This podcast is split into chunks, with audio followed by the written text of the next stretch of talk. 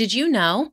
The National Restaurant Association produces and hosts several webinars each month to serve and grow the industry.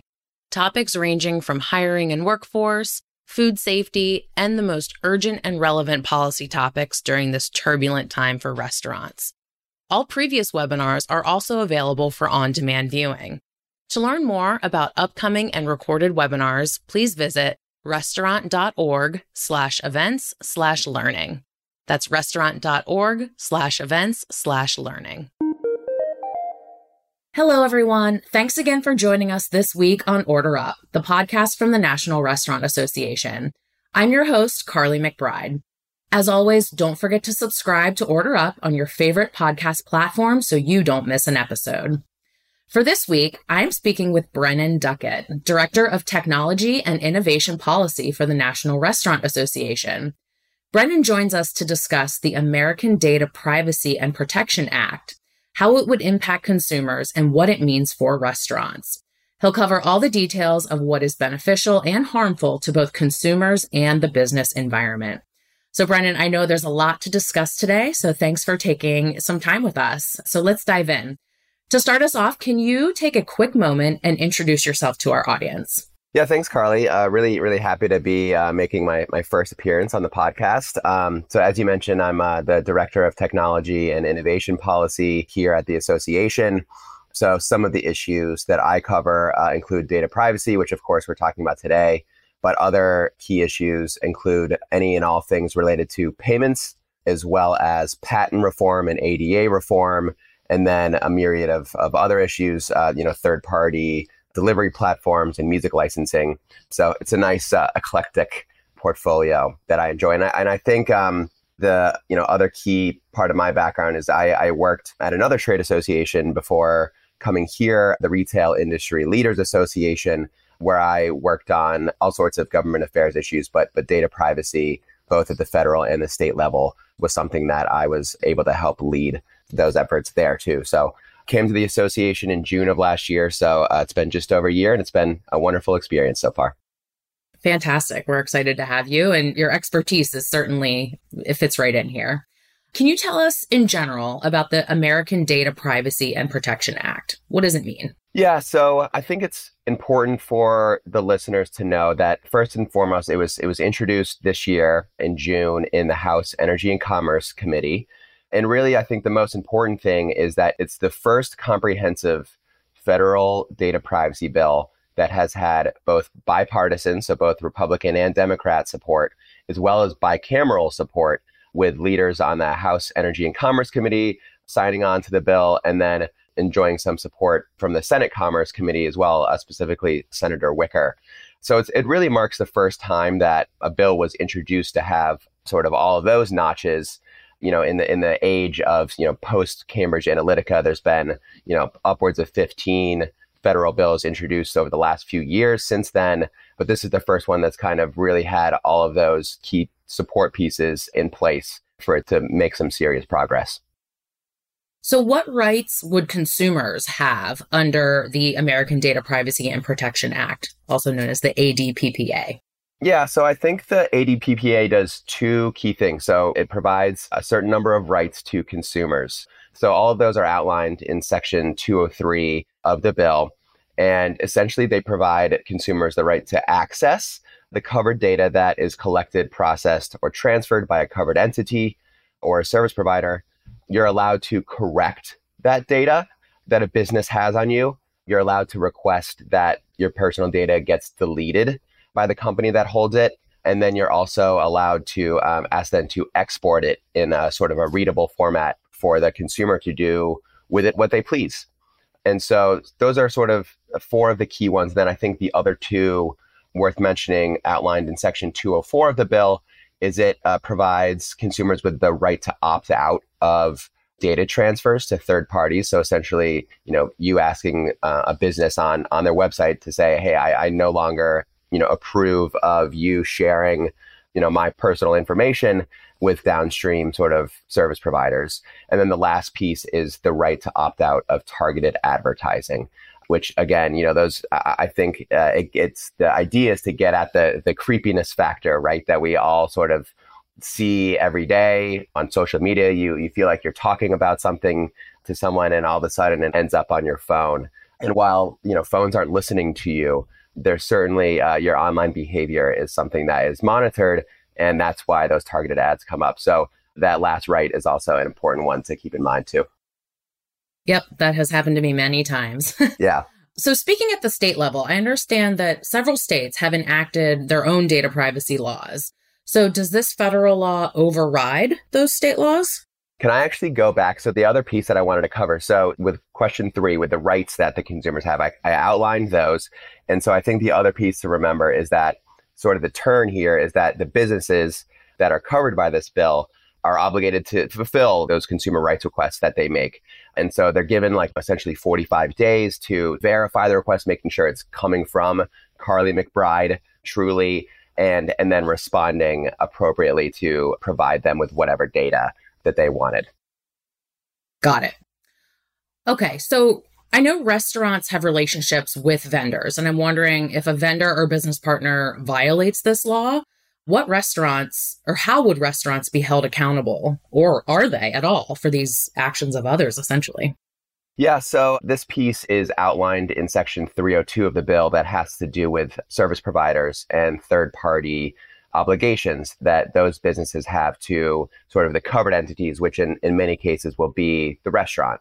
You know, fortunately, the association was able to be involved with some very high level negotiations with staff to fix this section to essentially better protect restaurants and other sort of consumer facing businesses from liabilities. So we were able to sort of negotiate language that would essentially put more of the onus on those downstream business partners to make sure that, you know, once we sort of say, hey, you know, service provider A you know, consumer X asked us to to modify their data to say this.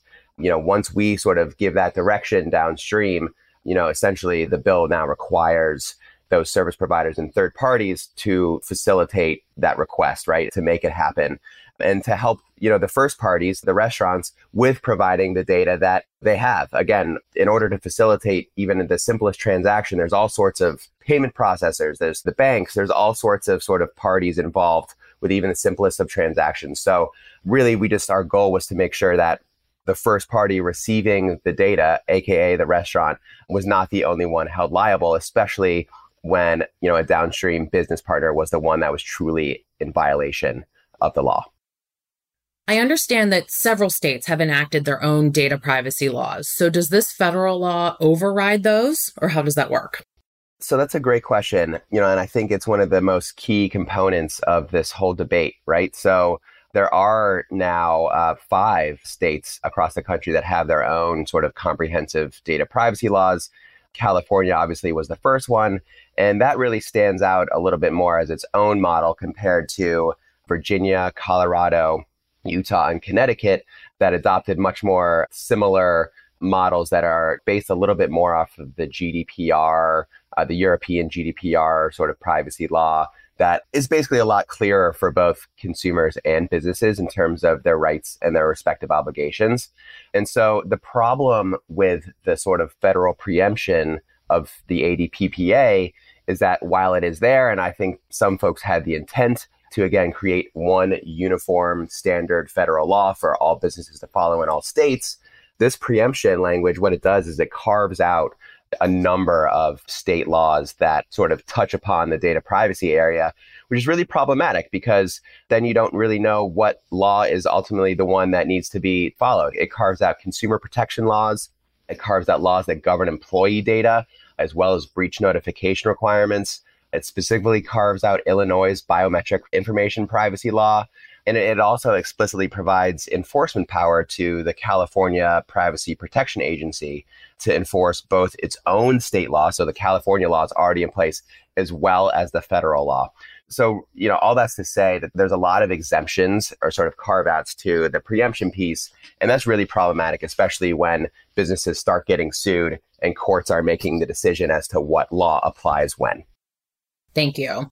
Let's talk about violations again. So, how would violations be addressed? Would a government agency enforce forthcoming rules?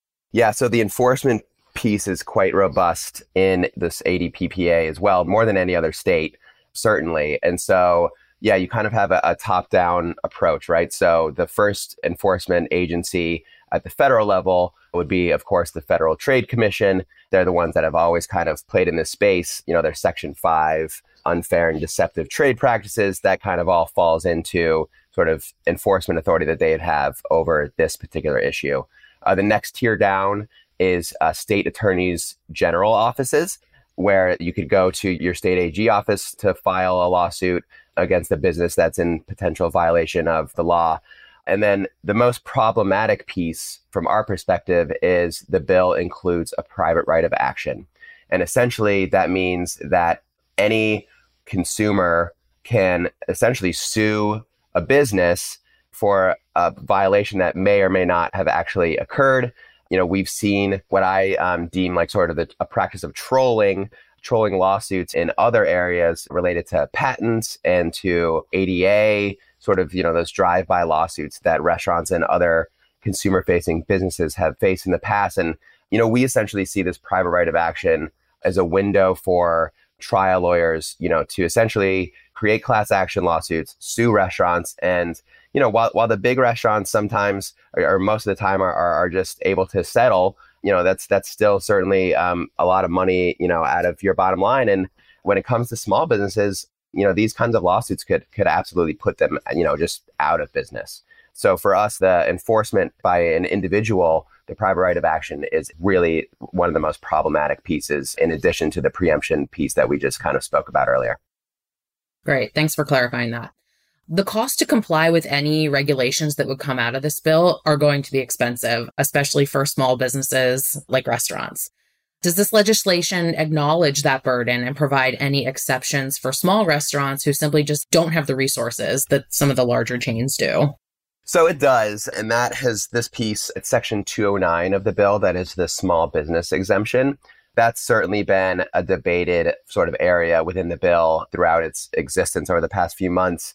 And so essentially, to meet that small business exemption, a company would have to demonstrate that over the last three years, it's never exceeded an annual gross revenue of $41 million. And the other sort of piece is that it did not annually collect or process the covered data of more than 200,000 individuals. And so I want to just kind of break down that second piece for a second.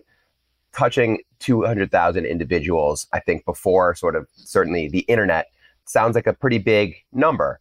But when, you know, you're a restaurant that has just even a, a couple locations where, you know, you have an online presence where you have your your menu, your map of where your store is located, certainly a delivery to homes or businesses options. There's a ton of individual devices that access your restaurant website, right? So that's some of the sort of individual data touch points that exist. And then, of course, there's restaurants that have physical foot traffic, I call it, where you know people come in, they have transactions, they order their food, oftentimes through QR codes these days, which certainly creates new data streams.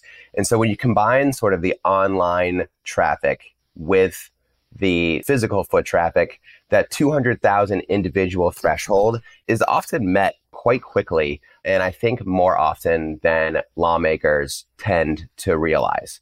And so that's kind of been a piece that we've made sure to clearly demonstrate when we're talking to folks on the Hill, trying to make sure that, you know, businesses that again don't have the resources, as you mentioned, to comply with some of these pretty robust requirements that they be exempted.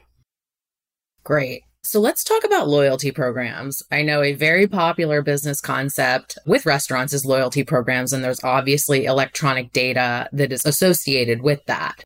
So would those programs be targeted in this bill? That's another great question. So loyalty programs are explicitly addressed within the bill in, in section 104.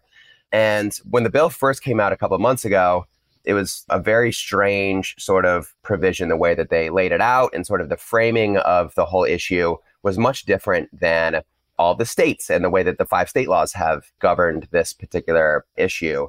And so the National Restaurant Association, along with other members of, uh, we work with a coalition called the Main Street Privacy Coalition that are comprised of a lot of consumer facing trade organizations. You know, we all were very united in pushing for language that reflected the loyalty program provisions found in all the states not named California because they're essentially identical. And you know businesses already know what that construction looks like and what it means for them.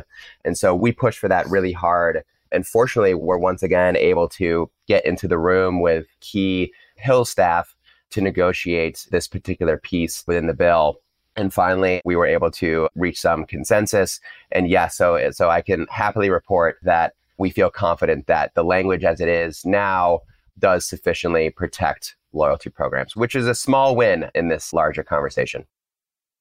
Great. So the National Restaurant Association, can you specifically tell us where does the association stand on this bill? Yep. So, you know, I, I, mentioned earlier we were able to kind of get some changes that we wanted to see to this bill in Section 104, the loyalty program piece, and then Section 302, the service provider and third party obligations. So that was, you know, a win. And we are appreciative of Congress's willingness to meet in the middle there and hear out our concerns. You know, but that said, you know, we can officially say, you know, given that the bill has now passed out of the House Energy and Commerce Committee and is, is ready to be queued up for a vote in the House floor, the National Restaurant Association does not support the bill in its current form. And there's a few reasons for that. You know, the key two, I think, that we've kind of talked about already are, you know, sort of the preemption or lack thereof, right? And it, you know, not eliminating the patchwork of state laws that that we want to see a federal bill do. And then, of course, the private right of action piece, you know, the enforcement by individuals, just something that our industry has seen in other instances. And there's just no real great outcome, certainly for for small businesses when it comes to that. And then, you know, I think there are other concerns that are outstanding. There's first party advertising provisions that are a little bit troublesome still. You know, the large data holder definition is a specific piece that qualifies certain covered entities to have more responsibilities if you're a certain size and touch a certain amount of data. And so I think that at this point, again, the National Restaurant Association is opposed to the bill. And what will be really interesting to see is, you know, over the August recess, whether Speaker Pelosi from California can work with her really large California delegation to figure out whether and how the state of California is individually carved out from this bill. That's the biggest question mark, I think, at this point as to whether the bill makes it to the floor for a vote and then whether it ultimately can pass. We kind of think that the bill would quickly lose its bipartisan support specifically obviously from Republicans, if California is somehow just completely you sort of eliminated from the bill. So a couple question marks still, but we at this point, again, I will reiterate, are opposed to the bill in its current form. Okay. So how would federal legislation provide a greater level of data privacy for restaurants? Yeah, so I, I think there's a, a couple pieces here to keep in mind. First, on the consumer side, we truly believe that these rights that are enumerated within the bill empowers consumers. Previously, you know, it's really been a matter of businesses, especially you think of larger social media companies that have had like a 50 page privacy policy that no one wants to read. And it's really hard to understand. And all I have to do is provide you sort of notice with privacy policy changes. And so, what this bill would do, I think, from the consumer side is really good. It really empowers consumers, it gives them true control over their data for the first time. That said, obviously, um, some businesses with resources are going to be able to comply with the requirements that are laid out within the bill, especially those that have had any kind of locations in California, certainly, certainly any international companies that have comply with the European General Data Protection regulation that I spoke of earlier. Some of those companies have the resources and infrastructure in place, right? But there's 45 states out there that don't have laws and a ton of businesses that haven't had to comply with this rigorous level of, of a law. And so I really think that Congress has to make sure to weigh those two balances really well. And restaurants need to start being really aware of their data streams, where and how they collect consumer data from people, and then what they do with it after they collect it and who they send it to and, and how they utilize and store that data. So, you know, there's a lot, I think, for restaurants to start thinking about, especially whether or not this bill passes this year. I think next year we'll continue to see the trend of 30 plus states introducing similar legislation. So, what I would say is if you live in a state that doesn't have a data privacy law right now, in a couple years' time, that landscape can very much change. Okay. So, as we kind of wrap things up here, I am big on actionability. I'm all about a call to action for our listeners. So, how can our members and listeners learn more about the bill and what can they do to help support the association's efforts on this topic? I think, in terms of continuing education, as developments unfold, we of course provide updates within the front burner newsletter. We have certain resources. You know, we put a couple of the letters that we wrote to Congress on, on the legislation on our website. We hosted a webinar a few months earlier this year around sort of the state data privacy landscape before the ADPPA was introduced. And we'll probably plan to host another one once there's a little more certainty around the destiny of the ADPPA within this Congress. And then in terms of the actionability, I think the most important thing that the listener can do today is call your congressman, email your congressman, your senators, and tell them that you want a federal data privacy law that truly provides a federal preemption where, you know, as a business, we don't want to comply with different state laws, right, that have different obligations. And it's really hard when a consumer from Utah is visiting a restaurant in Colorado. What law are you abiding by? And so I think that restaurants and consumers really just want clarity, and getting that clarity is through one federal uniform standard. And then I think the other piece, again, that we sort of already discussed is to have the enforcement authority allocated solely to the appropriate regulatory agencies, those being the Federal Trade Commission and the state attorneys general offices. So, yeah, I think that voicing sort of those frustrations of, you know, again, there was intent here, I think, to try to make a federal law that worked for everybody. But so far, Congress is missing a couple key pieces that would make this a truly workable law for, for both consumers and businesses alike. Brennan, this has been super informative. So, as we kind of close the conversation circle here, what else do you want our listeners to know about this bill? Any final thoughts? I think the key takeaway is when I put my consumer hat on, this bill is really great, or at least the idea behind it, right? It protects data in a way that has not been done and, and really needs to be done, right? But, you know, again, there are just a few sort of key areas where Congress has fallen short, and the National Restaurant Association will continue to advocate on behalf of the industry to make those fixes before the bill gets any kind of vote. And at the end of the day, we, we've talked about sort of all these scary things that the bill does. You know, if I look into my crystal ball, it seems very unlikely that this bill passes into law this Congress. There's still some dynamics at play in the Senate. And frankly, who even knows if it passes out of the House with some of the California dynamics we were talking about earlier. But certainly in the Senate, it faces an even more uphill battle. So I think it's mostly safe to say, you know, knock on wood, that we won't see the ADPPA pass in its current form into law this year. But that doesn't mean that the efforts and the negotiations and these ideas are over. So much more to come, I think, is is the is the bottom line. Thank you. Thank you so much for your time, Brennan. This has, again, like I said, been really, really informative. And I'll make sure we put together some good, robust show notes for our listeners to follow up on these action items. So thank you very much. Thank you. Thanks so much, Carly. Appreciate it.